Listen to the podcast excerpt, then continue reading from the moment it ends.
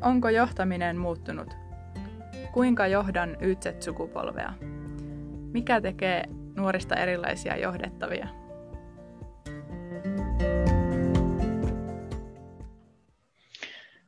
No niin, Mirva. Täällä ollaan taas podcastin äärellä. Mietitään, että mihinkä se maailma on menossa ja mitä on muuttunut. Kyllä, Hilkka. Ja kovaa vauhtiahan se tuntuu muuttuva.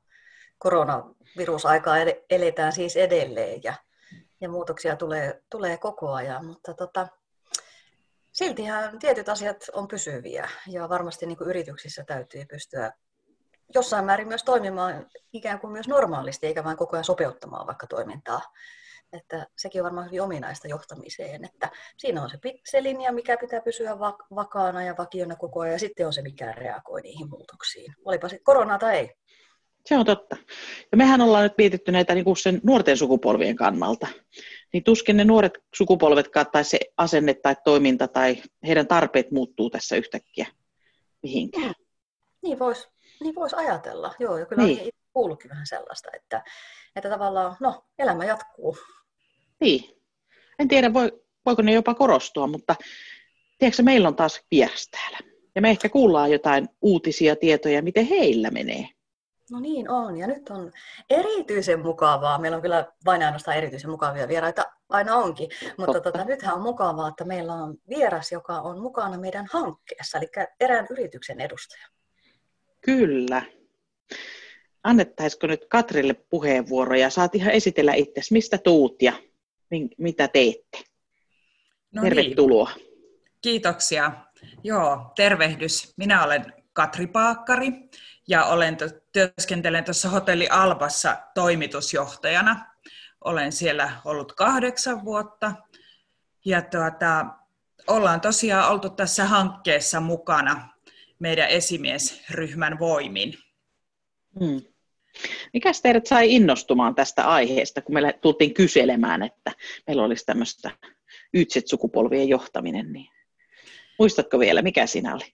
Joo, se osui aika hyvin sellaiseen vaiheeseen, kun meillä oli uh, yrityksessä omistajan vaihdos, ja sitten me vähän organisoiduttiin uudestaan esimiesten kesken.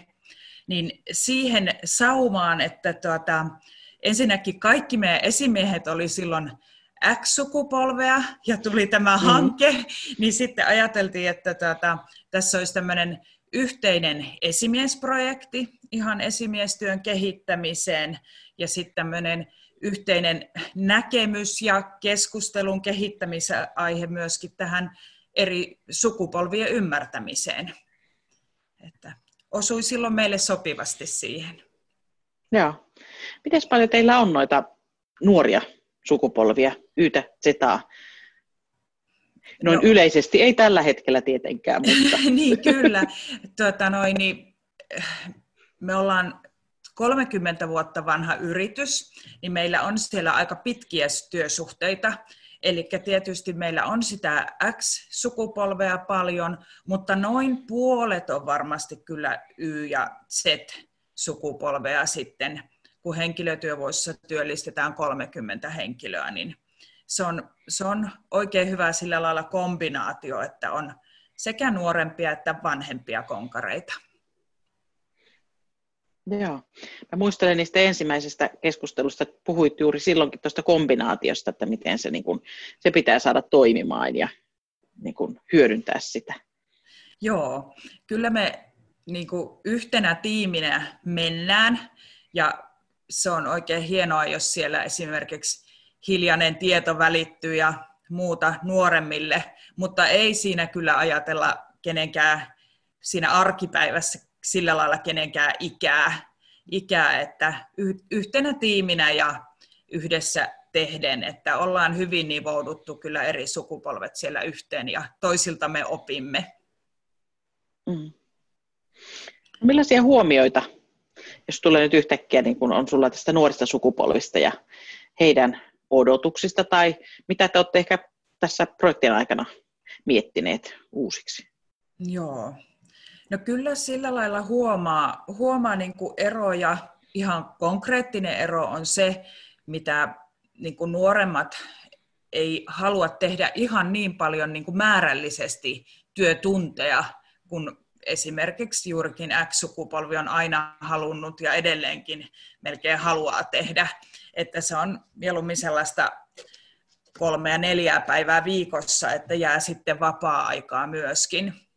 Ja, Ja tuota, tosiaan tähän kombinaatioon, niin nuorethan on ihanan energisiä ja positiivisia, niin myöskin tuo sinne sitten sitä omaa, omaa iloista ja semmoista aitoa ja hetkeen tarttuvaa tunnelmaa. mm, Mutta myöskin sitten tota, kyllähän nuoremmat sukupolvet on opetettu enemmän jotenkin koulussa jo kyseenalaistamaan asioita ja itse arvioimaan ja antamaan kehitysehdotuksia, niin ehkä se näkyy verrattuna siihen, mihin sitten X-sukupolvi on oppinut.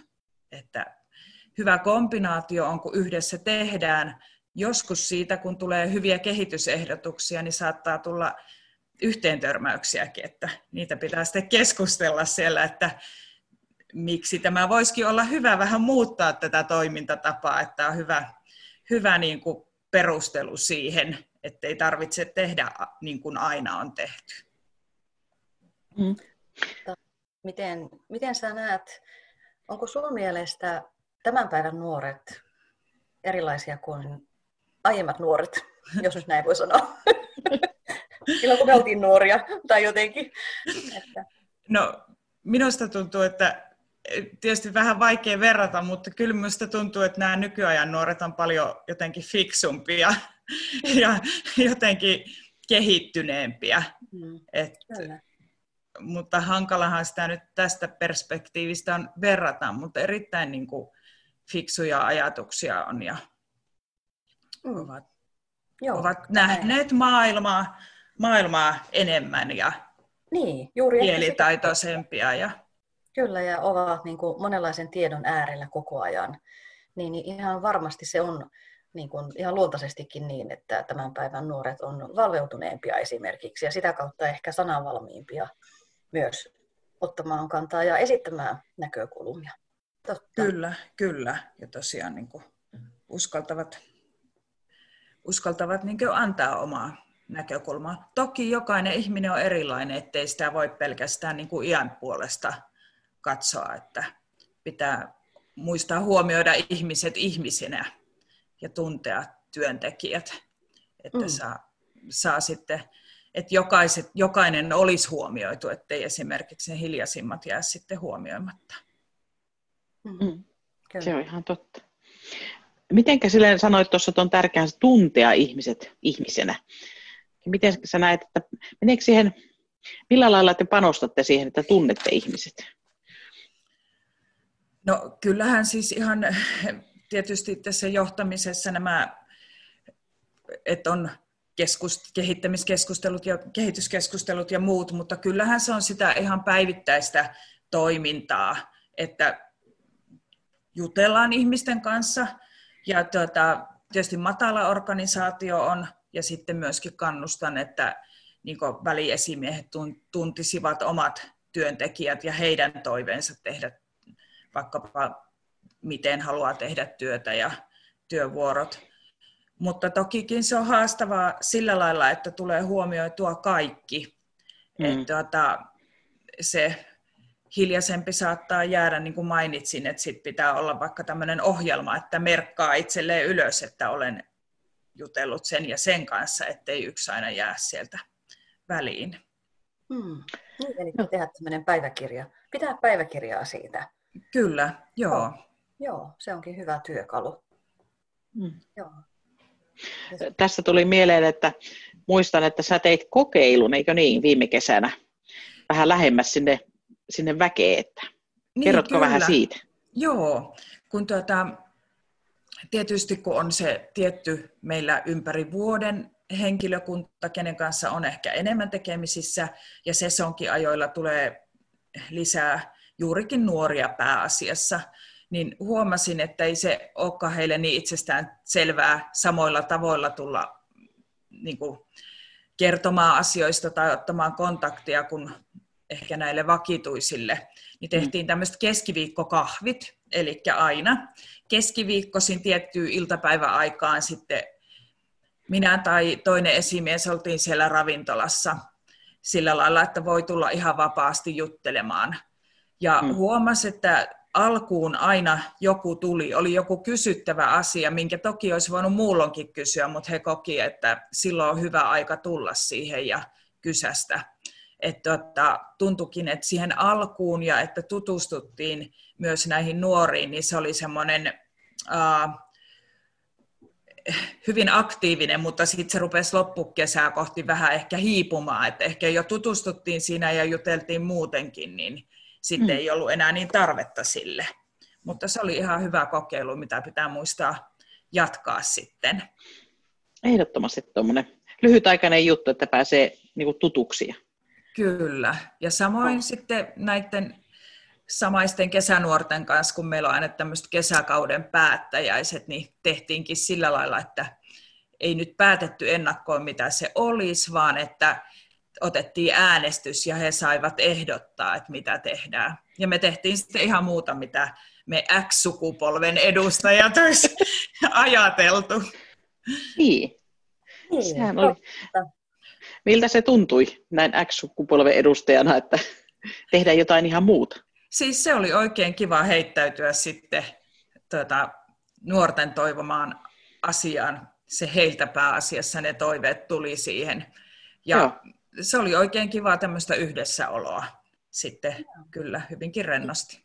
Että jotain muuta kuin keilausta tai mikä nyt aika yleinen esimerkiksi on keilaus tai, tai joku muu, niin sitten voi tulla joku yllättävä vähän. Kyllä, joo. joo. Me oltiin siellä Mekatsonessa ja kyllä toki mentiin sen jälkeen syömäänkin, mutta siinä tuli liikuntaa, mutta en, en olisi itse niin kuin ehkä ensimmäisenä lähtenyt sitä ehdottamaan.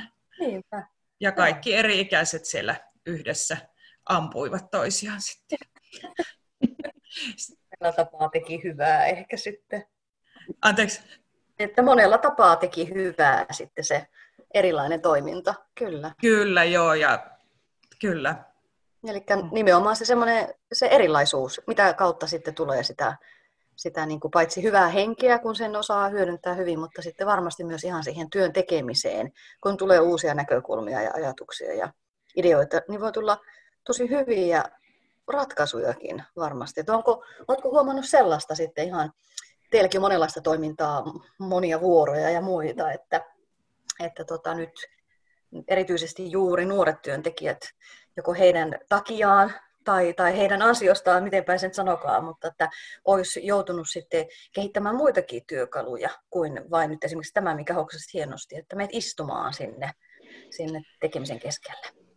Siis kyllä, on, on otettu käyttöön ihan, no vaikkapa esimerkkinä hotellin vastaanotossa, niin, täm, niin kuin tämmöisiä sähköisiä työkaluja viestintää ja muuhun, jota ei ehkä aiemmin niinkään ollut. Ja se on hyvä, kun tulee nuorempia, jolla on erilaisia ajatuksia, ehkä kokemusta jostakin toisesta työpaikasta, hyvistä Joo. esimerkkeistä, niin kyllä, silloin kannattaa pitää niin kuin, uh, silmät ja korvat avoinna ja ottaa vastaan näitä ehdotuksia ja saada niistä hyviä käytänteitä. Joo. Joo, meillähän on, no just tässä hankkeessa meillähän on mukana kymmenkunta, reilu kymmenen yritystä kaiken kaikkiaan. Ja siellä on paljon käytykin keskustelua just näistä työkaluista tai käytänteistä, että mitä itse kukin käyttää. Osa on käyttänyt aiemmin tai kenties sitten tässä hankkeen mukana, niin ottanut mukaan erilaisia WhatsApp-ryhmiä ja sähköisiä tiedostoja ja juuri tätä tämmöistä päiväkirjatyyppistä palautteen seurantaa tai, tai mun keskustelun seurantaa, mitä teillä on. Että se voi olla joskus aika pienikin juttu, mikä sitten auttaa ihan tavattoman paljon siinä keskustelun ylläpitämisessä ja vuoropuhelussa. Kyllä. Kyllä, se on totta ja ehkä ei ole, jos on tehty kauan samalla tavalla, niin jollakin osastolla tultu ajatelleeksi, että tämä voisi tehdä toisella tavalla. Niin, kyllä. Mm. Saattaa olla vähän kynnystä niiden sähköisten välineiden käyttöönottoon tai semmoiseenkin, että nuorilta se ehkä onnistuu näppärämmin. Niin, kyllä, kyllä. Mm. Oletko huomannut mitään semmoista, mietin nyt noita nuoria, että on, onko ne semmoisia nopeampia, haluaako ne palautteen nopeammin, viestiikö ne nopeammin, tylsistyykö ne nopeammin? Onko siinä mitään eroa? No kyllä, ja toisaalta mä oon pohtinut sitä, tietysti tietyllä lailla palautteen haluaa nopeammin ja pitää palautetta antaa myöskin enemmän.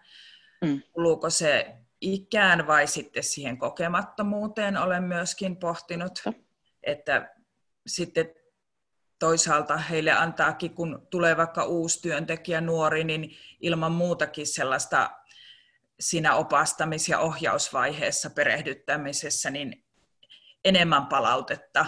Että sitten taas, jos joku toinen ihminen on ollut töissä vaikkapa yli kymmenen vuotta, niin se voisi samantyyppinen palaute kuulostaa hänen mielestä ehkä vähän äh, naivilta siinä tai sillä lailla, että pitää aina miettiä, että miten sen parhaan palautteen pystyy antamaan. Ja useinhan se tulee siellä keskustelun lomassa sitten vähän eri tavoin eri kokemuksen omaaville ihmisille.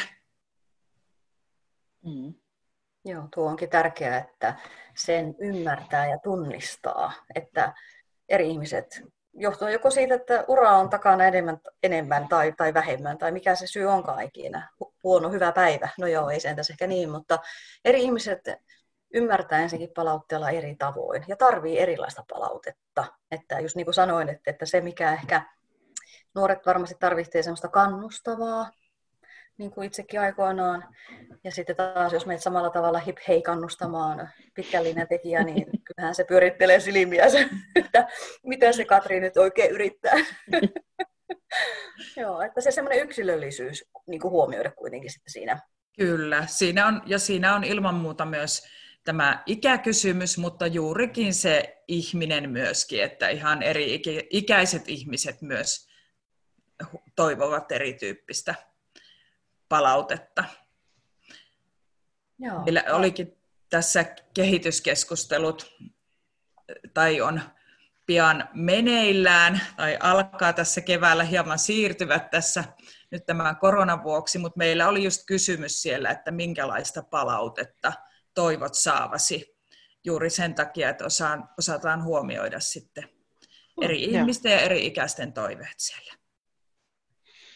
Onkin tosi hieno niin, kuulostaa tosi hyvältä. Toi on asia, josta harvemmin puhutaan. Se on noussut nyt kyllä meillä tässä hankkeessa silleen, niin kuin, että kannattaa ehkä kysyä siltä ihmiseltä itseltään. Kyllä. Että miten sen haluaa. Mä jäin miettimään semmoista, kun kerroit, että ne nuoret on sitä kolmea neljää päivääkin töissä. Että vaikuttaako se yhteisöllisyyteen tai miten se työyhteisön rakenteeseen tai toimivuuteen vaikuttaa? Jos miettii, että muuten on, ene, aiemmin oltiin kaikki enemmän töissä. Niin. Mm.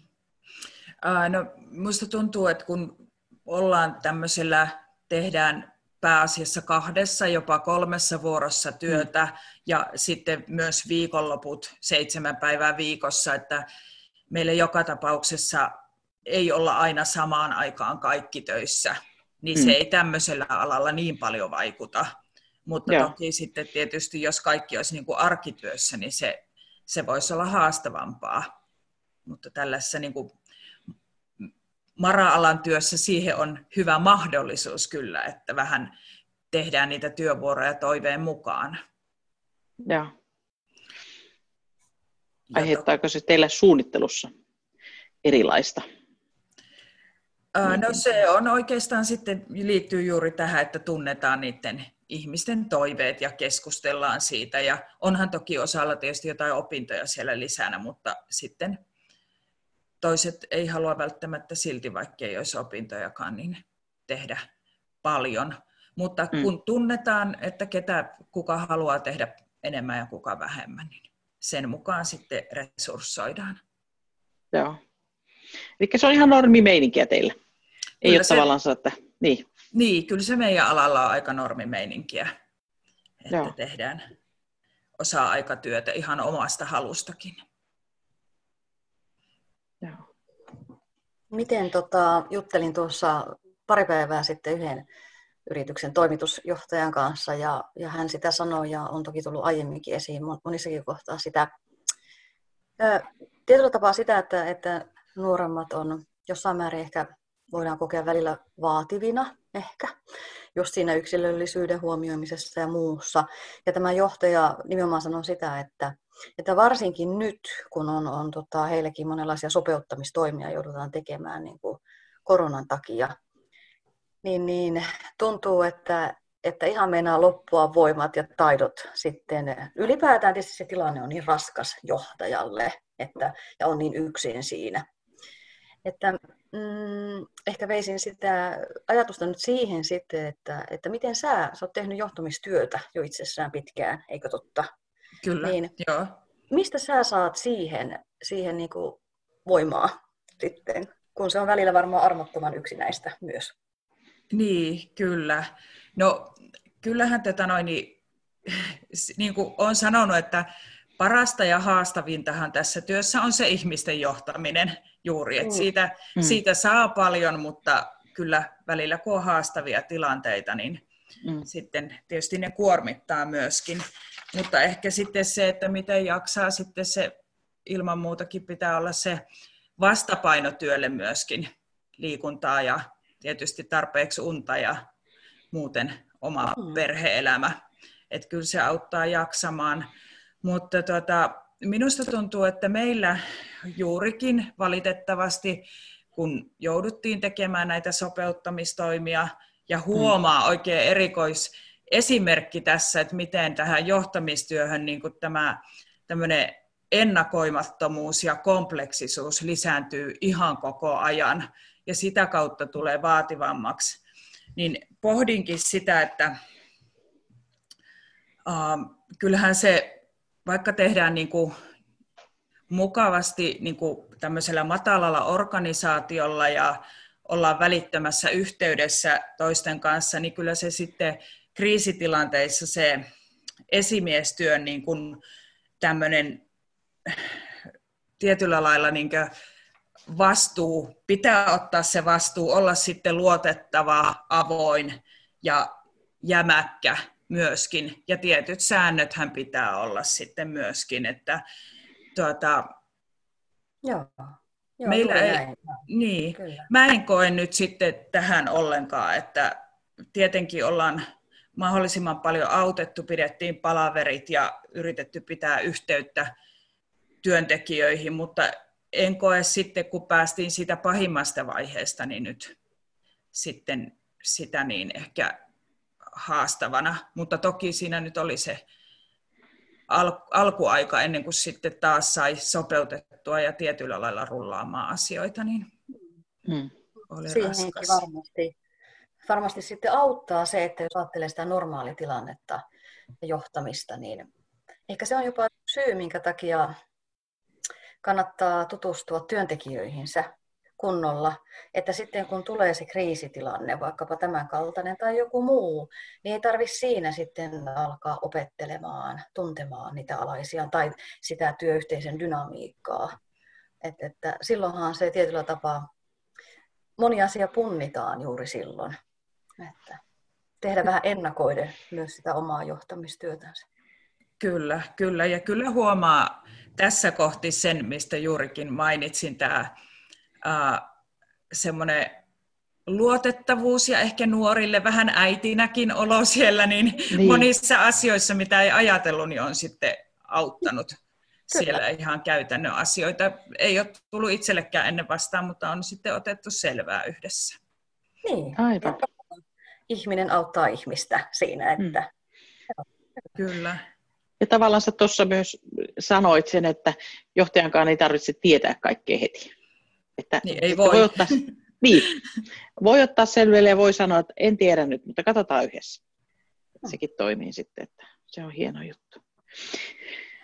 Ö, aloitit siellä, että kun projektiin lähetti vähän sen takia, että sitä esimiestoiminnan kehittämistä yhdessä. Ja sehän on se meillä myös ollut ajatuksena, että niin tota, saataisiin ne esimiehet toimimaan yhteen samanlaisilla ajatusmaailmalla, tai sitten myös siitä puhua. Miten sä näet, että kehittyy, onko se kehittynyt teillä ja onko siitä ollut nyt, nyt tässä tilanteessa esimerkiksi hyötyä tai mitä te olette tehneet niin kuin esimiesporukalla yhdessä? Joo. Äh, kyllä se todellakin tavoite oli, että kehitetään sitä yhteistyötä ja saadaan yhteiset termit ja tosiaan mm. näkemys, niin kyllä keskusteluja on paljon ja esimiespalavereissa ollaan keskusteltu aiheesta. Ja nyt itse asiassa pitääkin sitten taas, kun palaillaan normaaliin, niin ottaa tämä, tämä aihe ja ylipäätänsä tämä kehittäminen myöskin enemmän taas yhteisesti työn alle, kun pientä muutosta on tullut esimiesryhmään myöskin, niin Joo. sitten, että pysyy aktiivisena. Hmm. Miten tärkeänä sä näet sen, mitä te olette tehneet ja mitä tulette tekemään niin kuin teidän toiminnan kannalta? Jo, no ehdottomasti pidän tärkeänä, koska kyllähän meidän pitää kaikkien ajatella samalla tavalla ja viedä asioita samaan tapaan eteenpäin ja yhteisen päärä, yhteiseen päämäärään, niin silloinhan kun kaikki esimiehet menevät yhteen suuntaan, niin se toiminta ja ristiriidat aina vähenevät myöskin. Ja kuitenkin esimiesten pitää jakaa, jakaa asioita, että saadaan ne parhain päin toteutumaan. Niin. Kyllä. Uskon, että on ollut tähän pohjalle hyötyä, mutta tosiaan pitää lähteä edelleen vaan aktiivisesti muistuttelemaan asiasta. Niin ja aina kun tulee muutoksia siihenkin ryhmään, niin kyllähän se täytyy alusta aloittaa tavallaan, että mitä me ollaan puhuttu ja mikä se meidän ajatus, yhteinen ajatus on, Kyllä, on siinä kehittämisessä. Näin. Joo, siitä on tässä matkan varrella puhuttukin useammankin yrityksen kanssa, sekä tässä hankkeessa että sitten muiden kanssa siitä, että itse asiassa juuri siitä, mitä te teette, siitä niin kuin esimiestyön työhön sen yhtenäistämisestä ja sen tiimin niin kuin parantamisesta, niin, niin, niin sitä loppujen lopuksi, no totta kai ymmärtääkin, sitä loppujen lopuksi tehdään tosi vähän. Että totta kai resurssit on aina rajalliset, mutta ehkä se voi olla jopa sellainen asia, että sitä ei välttämättä niin kuin aina edes hoksata, että niin, että esimiehet vois, vois myös oppia toisiltaan tietenkin paljon, mutta myös niin kuin saada tukea toisistaan ja näin poispäin.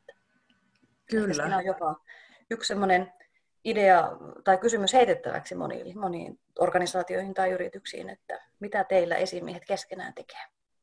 Kyllä, juuri näin. Ja sieltä saa sitten just sitä tukea siihen omaan jaksamiseen, mistä äsken mainitsit.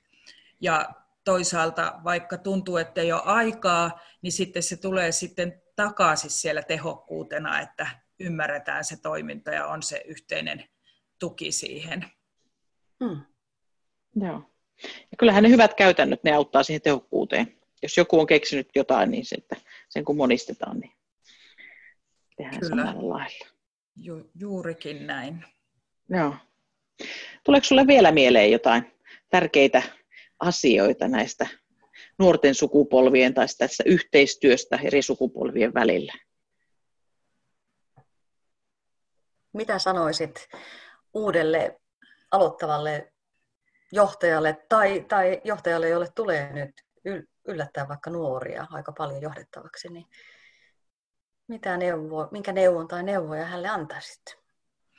Niin, kyllä kannustaisin tekemään tämmöisen hyvän perehdytyksen ja periaatteessa samat säännöt kuitenkin kaikille, mutta sitten sen läsnäolon ja mahdollisuuden keskustella esimiehen kanssa, että oppii tuntemaan.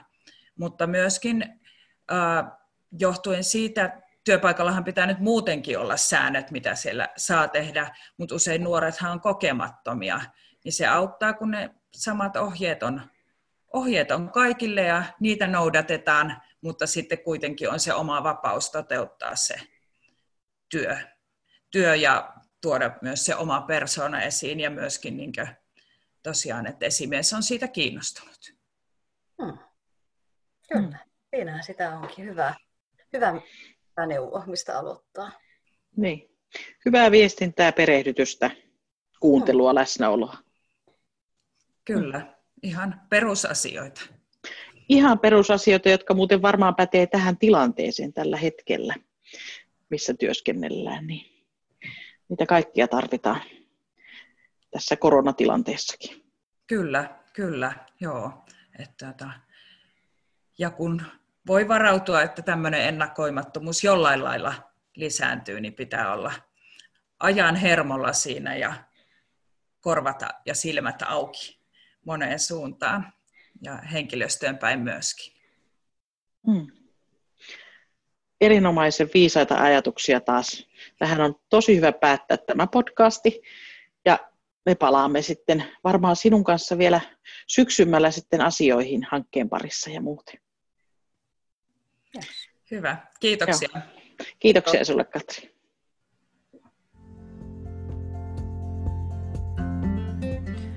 Tämä podcast on osa Ytset-sukupolvihanketta, jota rahoittaa Euroopan sosiaalirahasto ja hallinnoi Jyväskylän ammattikorkeakoulu. thank you